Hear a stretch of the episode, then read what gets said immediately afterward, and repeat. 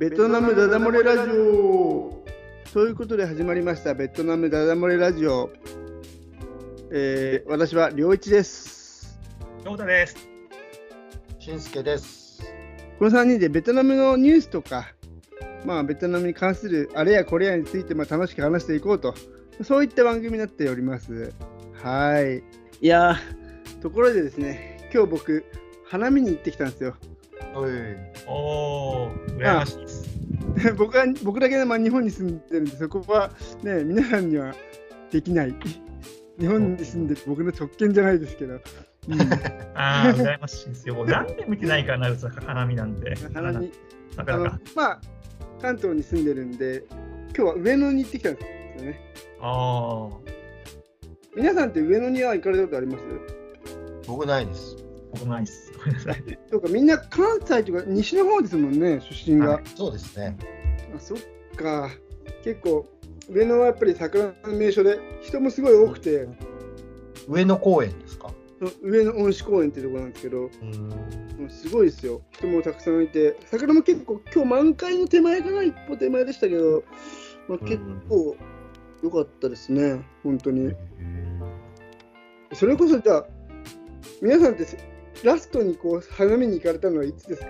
僕はね、そういうのは経験がまずないですね。まあ家の近所に咲いてるのを見に行ったぐらいですね。それも二十何年前。なるほど。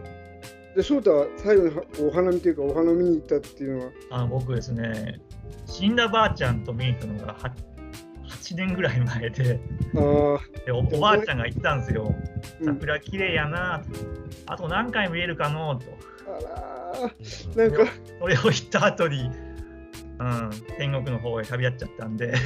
ごめんなさい、ちょっとなんか僕、なんかそのってて、あ僕はあと何回桜見れるんだ、ベトナムいますから、あと何回桜見れるのかなって思いながら、日々過ごしていますよ。悲しいこと思い出させちゃってごめん。そうですよね。あと一回一回、なんか僕、貴重な経験だと思います、桜見るって。ありがとうございます。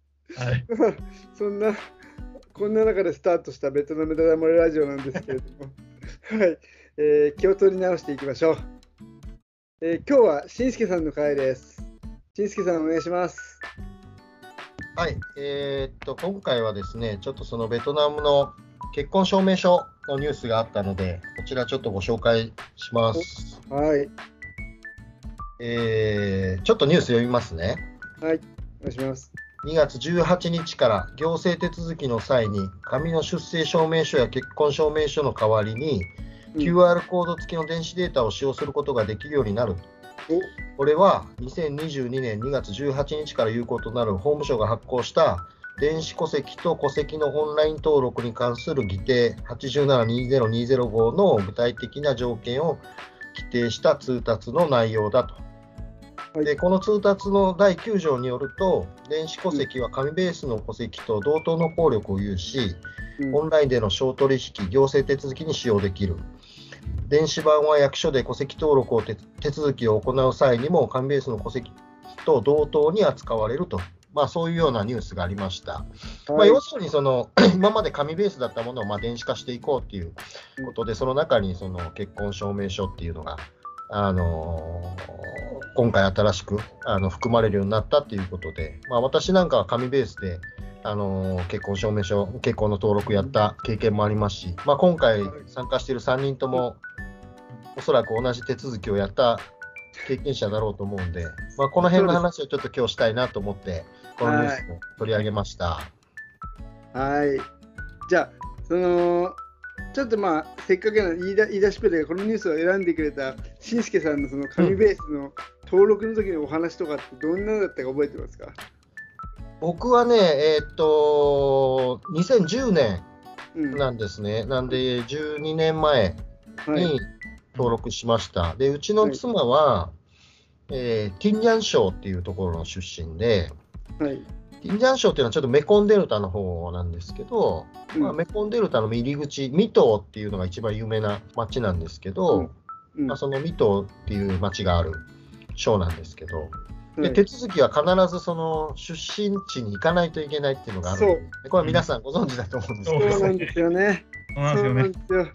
うん、それがやっぱり大変だったっていうのはもう一番記憶に残ってまして、はい、で私が会ったのは、えー、っとまあ水戸まで書類を持って行かないといけないんですよね。うん、でそこで法務局だったと思うんですけど、うん、にその書類を持って行って申請するんですけど、はい。まあ、申請の時に出すのはその結婚の申請書以外に、えー、と、まあ、日本の独身証明書みたいなものと、うんうん、あとその精神鑑定みたいなのを受けるんですよ。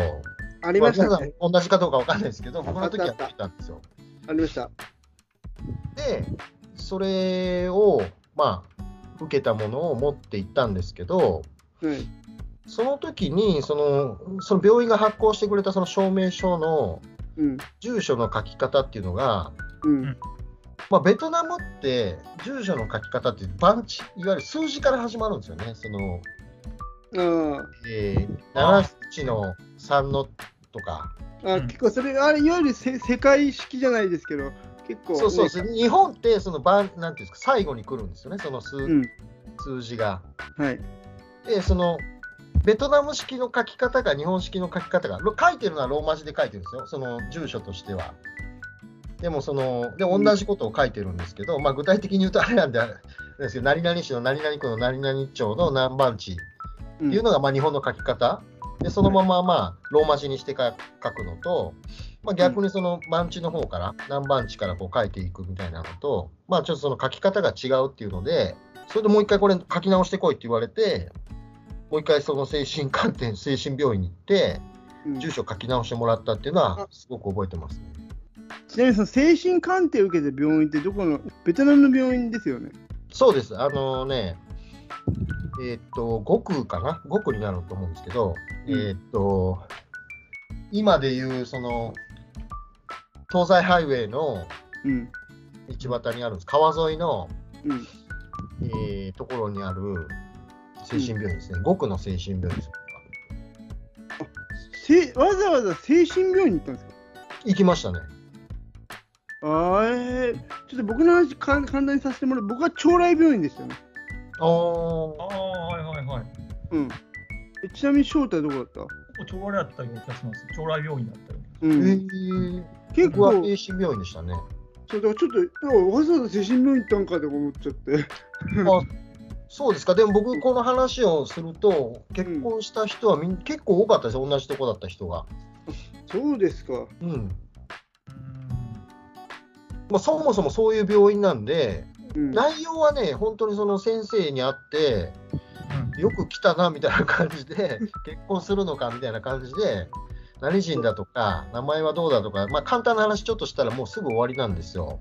そう、多分これ聞いているリスナーの皆さんで、うん、まあ、要はこの精神鑑定って言って言うと、なんか、すごい厳密なものをやるんじゃないかって、ね、思ってる人もいるかもしれないんですけれど、今ね、しんすけさんがおっしゃったように、本当に簡単なものなんですよね。なんかこれ、やる意味あるのレベルの。これはね、なんでこれをやってるかっていうのは、韓国、まあ、国の名前がどうなのかわからないけど、韓国とか、まあ、台湾とかに、うん、結構その、いわゆる、なんていうのかな、奥さんを探しに来る、まあ、日本でもあるんですけど、その結婚できないっていうので、ベトナムにその奥さんを探しに来て、お見合いみたいなことをしてこう連れて帰るっていうのは結構、まあ、今、最近はちょっとわからないけども、うんうんうん、10年前なんかはもう盛んにやってたんですよね。10年前もありましたっけ？ありました、ありました。もう10年前とかだったら相当やってましたよ。あ、そうか。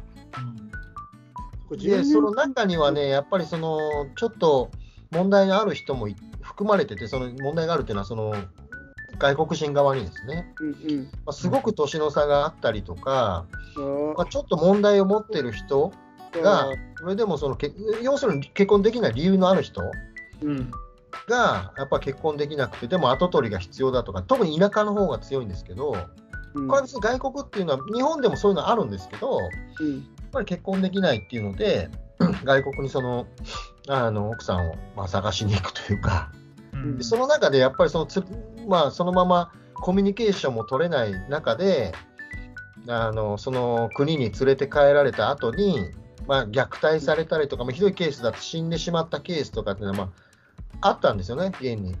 でまあ、その旦那さんにはやっぱ精神的に問題あったっていうようなケースもあって、これがやっぱりしなきゃいけない、あと年の差がすごくあるのもちょっと問題だっていうので、すごく厳しくなったんですよね。はいそのそれこそ今、本当に年の差結婚が結構、韓国人との間の年の差結婚がすごい問題になったのが、なんとなく、なんとなくですけど、ニュースになって覚えてますね。うん、それこそ本当に10年ぐらい前。うん、うん、結構、なんか社会問題じゃないですけどね、笑いになってましたね、確かにね。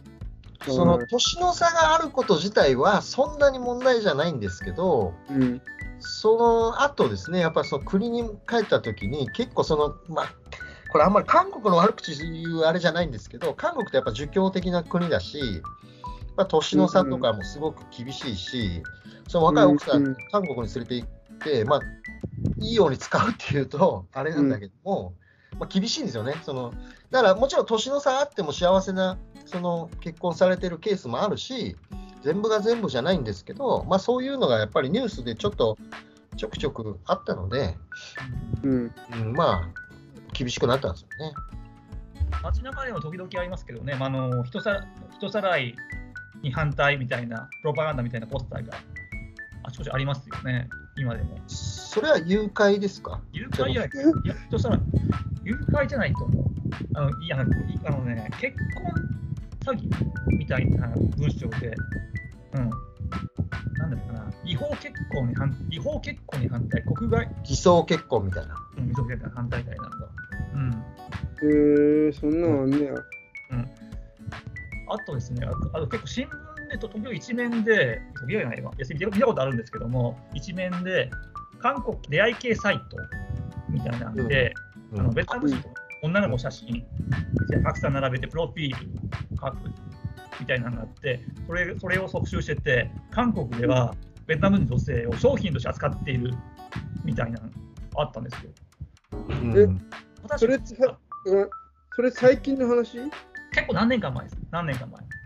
あの、あのー、キキやったかな。で、アプリ、出会い系アプリ、うん、ビキやったかな。何でしたっけ？ザロ。ティンダー、ティンダー、ごめんなさい、ティンダーが出る前、出る前、はい。うん。ティンダーって比較的新しいよね、多分あれ。ね。うん。うん。前の時代、そういうサイトがあサイトを結構非難してたんですけど、僕、出会い系サイトって普通じゃないのと思って、普通に顔写真とプロフィール並べるだけの出会い系サイト。まあ、それを商品として非難する。うん、うん、まあまあ。複雑な気持ちだったんですけどね、僕あれ見て。そうかもしれないけどね。はい、じゃあちょっと、しんすけさんの話に戻ります。そんなでもそんな感じで、まあ、うん、結構スムーズに結局終わったんですか？しんすけさんの書類手続きとしては。そうですね、だからその、提出するところでは、突っ返されるその書類を書き直せとかいうのはありましたけど、うん、その書類を取ったりとか、証明書を取ったりとか、まあ、あと面接も最後あった、うん、ありましたけど、うん、そういうのは別に問題なかったですね。まあ、うちは年の差もそんなないし。じゃあ、一つ質問ですけど、賄賂は渡しました？いや、渡してないですね。渡してないんだ。